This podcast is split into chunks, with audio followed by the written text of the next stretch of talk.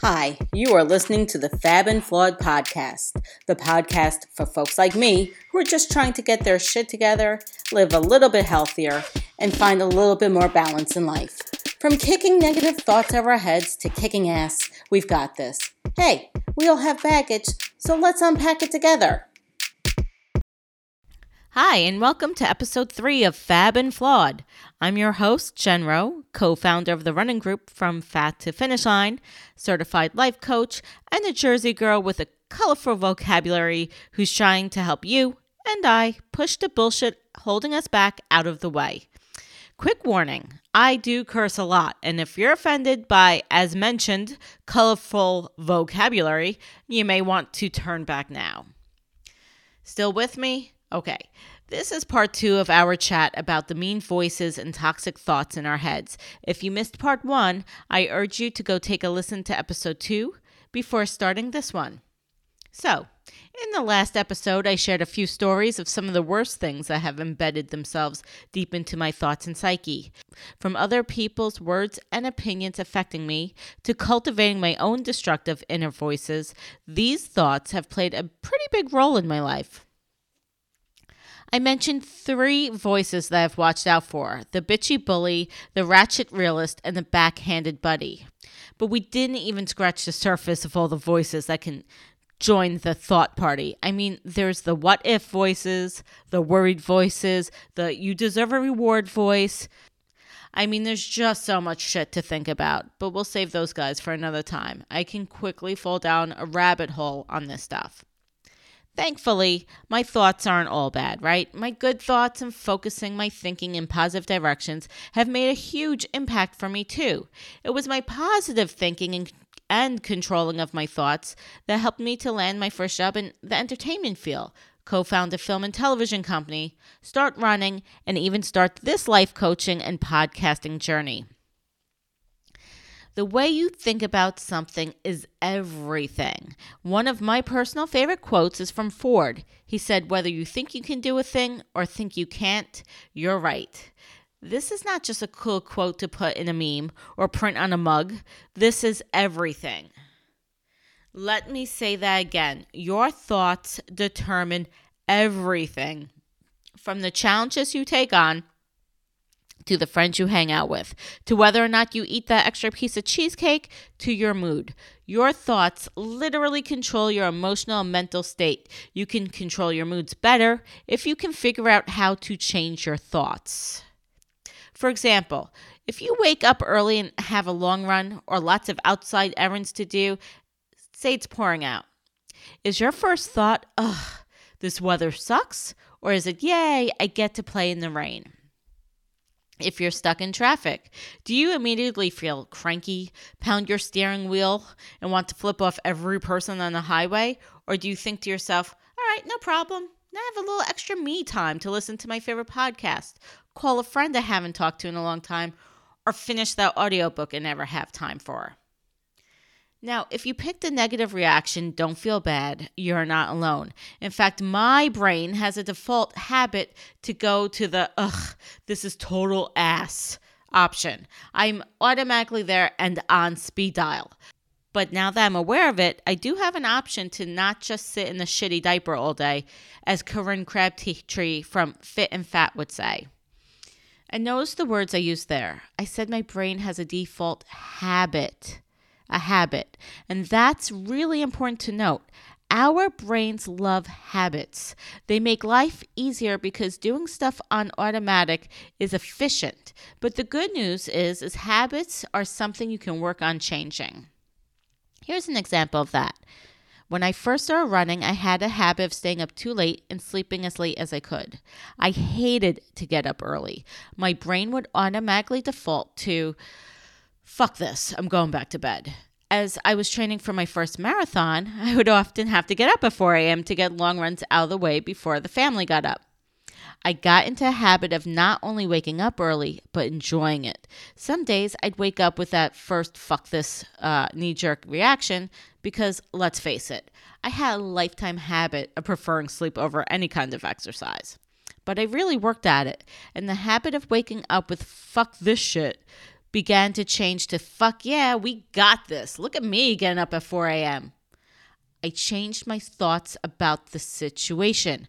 I started to focus on things I liked about getting up early the quietness, the running and talking time I got with friends I was training with, how bad assed I felt when I told people I got out of bed at the crack ass of dawn just to run, and how wonderfully accomplished I felt when I got home from a, a, a long run and had just knocked 10 miles out while my family was still fast asleep. Now, if I wasn't aware of my thoughts, I might have never run that marathon. I was able to shut down my backhanded buddy who would say, Getting up at this time is crazy. You don't have to do this. You've got nobody to prove anything to. And think about how tired you're going to feel later on today. In fact, you deserve to sleep. But controlling your thoughts doesn't just help you achieve goals or be in a better mental state, it can actually save your life. There's this fascinating story heard on the NPR podcast, This American Life. The episode was called In Defense of Ignorance and featured filmmaker Lulu Wang. Now, Lulu emigrated to America with her family at six years old. She shared the story of her grandmother, who still lived in China and was diagnosed with stage four lung cancer and given just three months to live.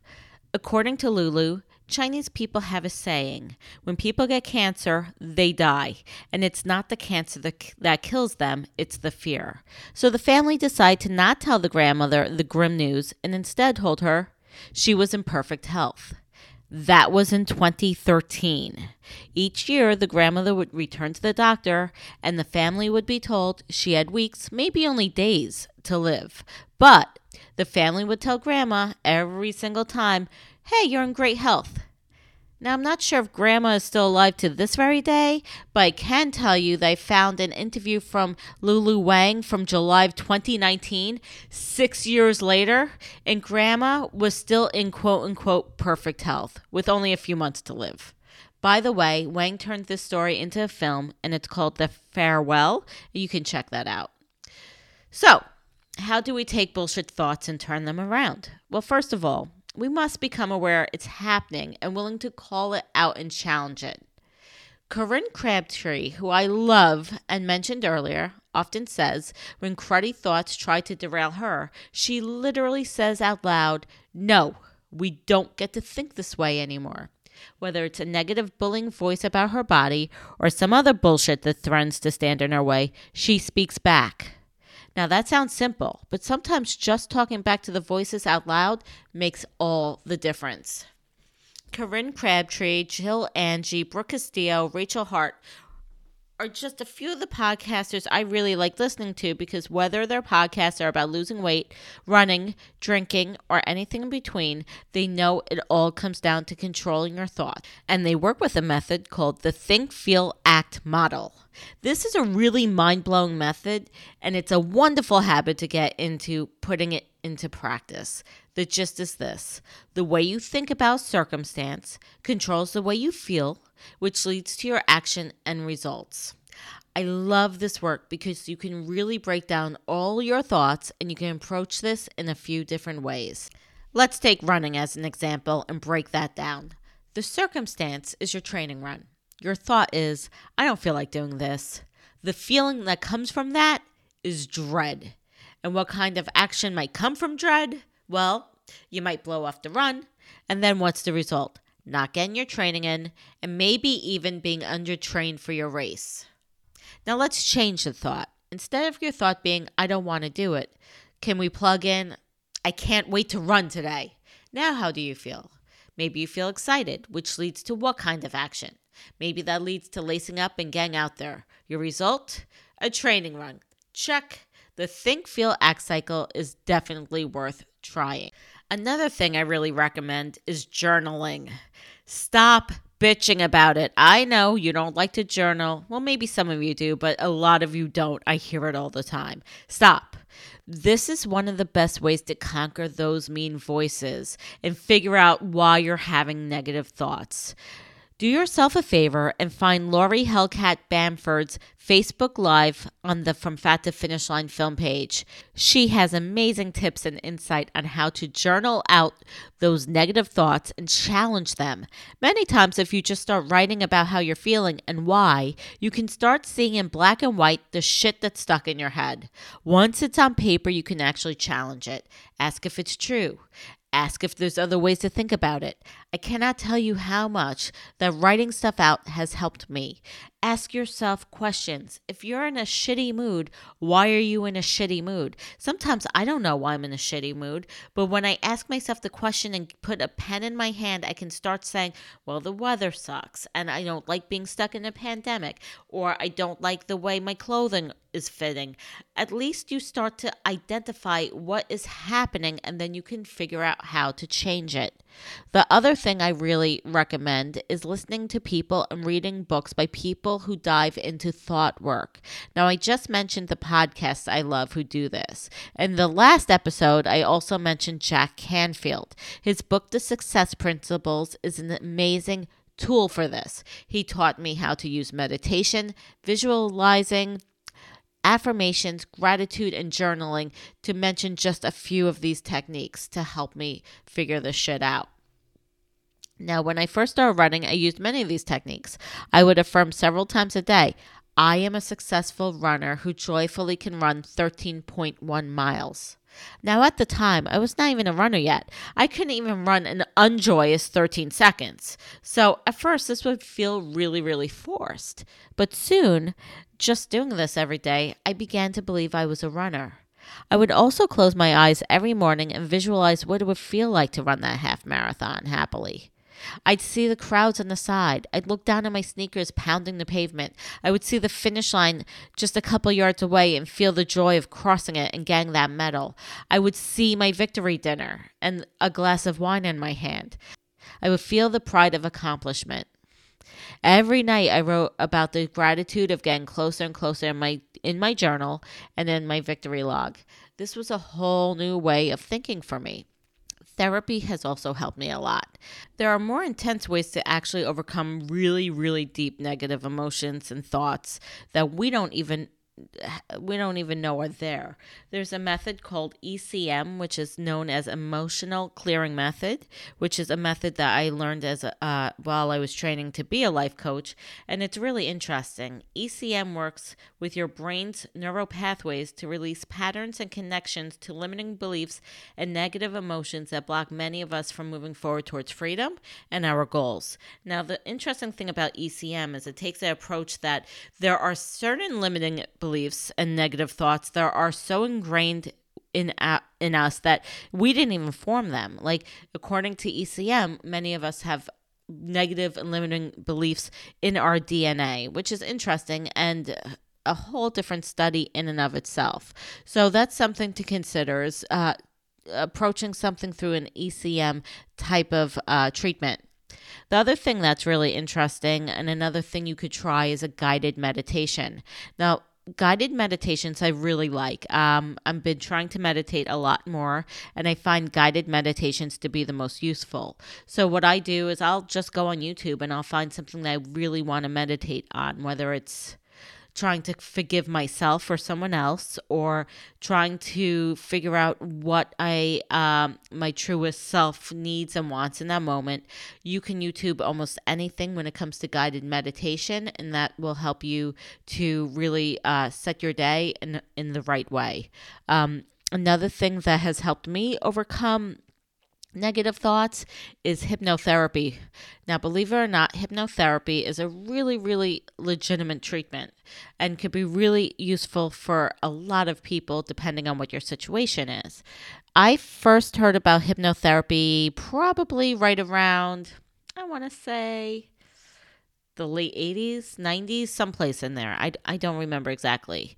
All I know is my mother was a lifetime cigarette smoker. She had smoked a pack or two a day every day since you know for forever and one day back in the late 80s i guess or early 90s I think it was the early, it was the 80s. It was like maybe 1987, 88, because I was still in high school. But in any case, um, my mother went to work one day and back in the day you could just smoke at work i guess you know where she worked you could. And she worked in an office. And one day her company said you're not allowed to smoke anymore uh you know rightfully so. And we are offering all of the employees a free chance to go to a hypnotist to quit smoking since we are now uh, making this a, a, a rule in the company so my mother was like, okay, it's free and I could take an afternoon off from work. So I might as well give this a shot. My mother walked in kicking and screaming and pretty much going for a free afternoon off from work and walked out a non-smoker and she hasn't smoked since and this is i don't know 25 30 years ago maybe more so later on in my own life um, part of her course of treatment after the hypnotist hypnotized her. They gave her an audio cassette for all you old school people who know what a cassette is, but they gave her an audio cassette and she went home and she would listen to it at night before she would go to sleep to reinforce this. Now, I had started smoking sometime in high school. I wanted to quit at one point and I stole my mother's audio cassette and just listening to the cassette without even going to hypnotherapist was enough to help me quit smoking. So that was really amazing. So I remember that from like I don't know 1990ish. I don't I don't know 91, 92. I don't even remember, but it was a long time ago. Helped me quit smoking. Now, how this relates to other things is it's not just about smoking. I, I, think a lot of people have heard of hypnotherapy for quitting smoking or losing weight, uh, things like that. You might have heard of hypnotists for like goofy things on the Howard Stern show or, you know, whatever, like side tricks, right? But there is something about hypnotherapy and it taps into your deeper subconscious level and it pl- implants thoughts or i don't know if it implants that sounds creepy but it does something. I'll, I'll do a little bit more research. But in any case all i know is i was coming up on the new york city marathon and i know that some of you might have heard this story before but i was coming up on the new york city marathon.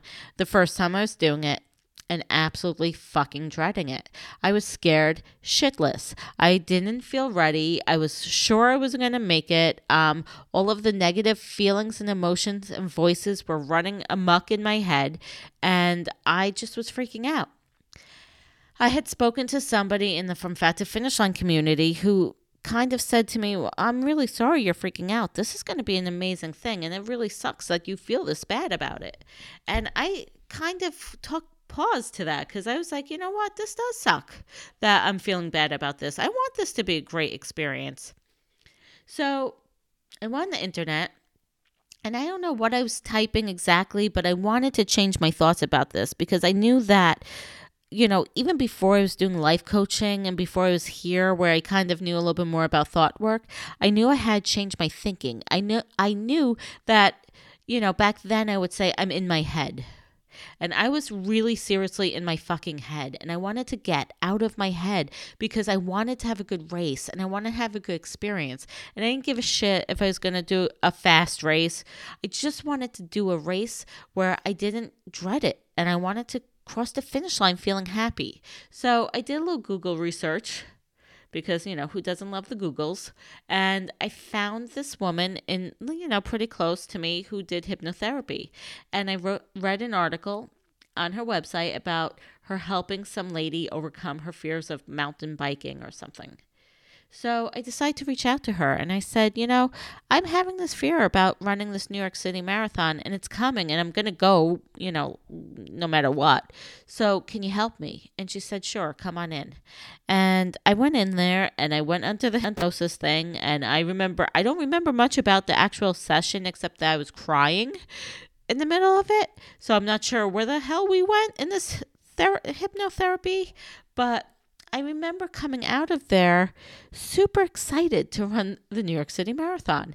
And she had given me an MP3, which I'll put on my website if I can, so you can listen to a little bit of it. And I listened to it every night leading up to the race. And basically, it was reinforcing positive messages. It was saying, look at the finish line and, and wave at the people on the sideline. And you see mile marker 6, 7, 8, 9, 15, 18, whatever, passing by and feeling strong, feeling tired, feeling what you would feel when you're running and, and working hard, but feeling excited. And that was really a life changer for me because I think that I could have really messed up that experience. And because I took the time and the chance to try figure out something alternatively, it was a really successful experience. So my point with all of this is is sometimes, you know, when you think that maybe things are so deep seated that you cannot get around it through journaling, questioning it, calling it out, calling a spade a spade, sometimes you might have to look into a different type of uh, way of approaching it, whether it's hypnotherapy, ECM, which, by the way, um, as a life coach, I'm experienced in helping people with, um, therapy, um, or guided meditation, be willing to look outside of the norm because you never know where you're going to find the piece of the puzzle that you've been missing. So, anyway, that's about it for me. I want to thank you guys for joining me. Uh, this is the second part of my talk about the negative thought thoughts in our heads and the mean fucking voices. It probably will not be the last time we talk about this because I do believe that like I said earlier today, thoughts really are everything when it comes to us and us moving forward.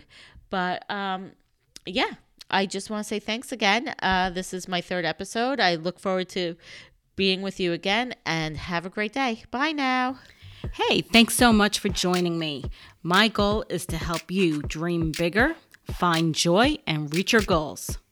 If you want to suggest a topic for the show or learn how you can bring me on as your very own personal life coach, then visit me at fabandflawed.com. That's F A B A N D F L A W E D.com. Fabandflawed.com. I look forward to being a part of your journey, and I thank you so much for being a part of mine.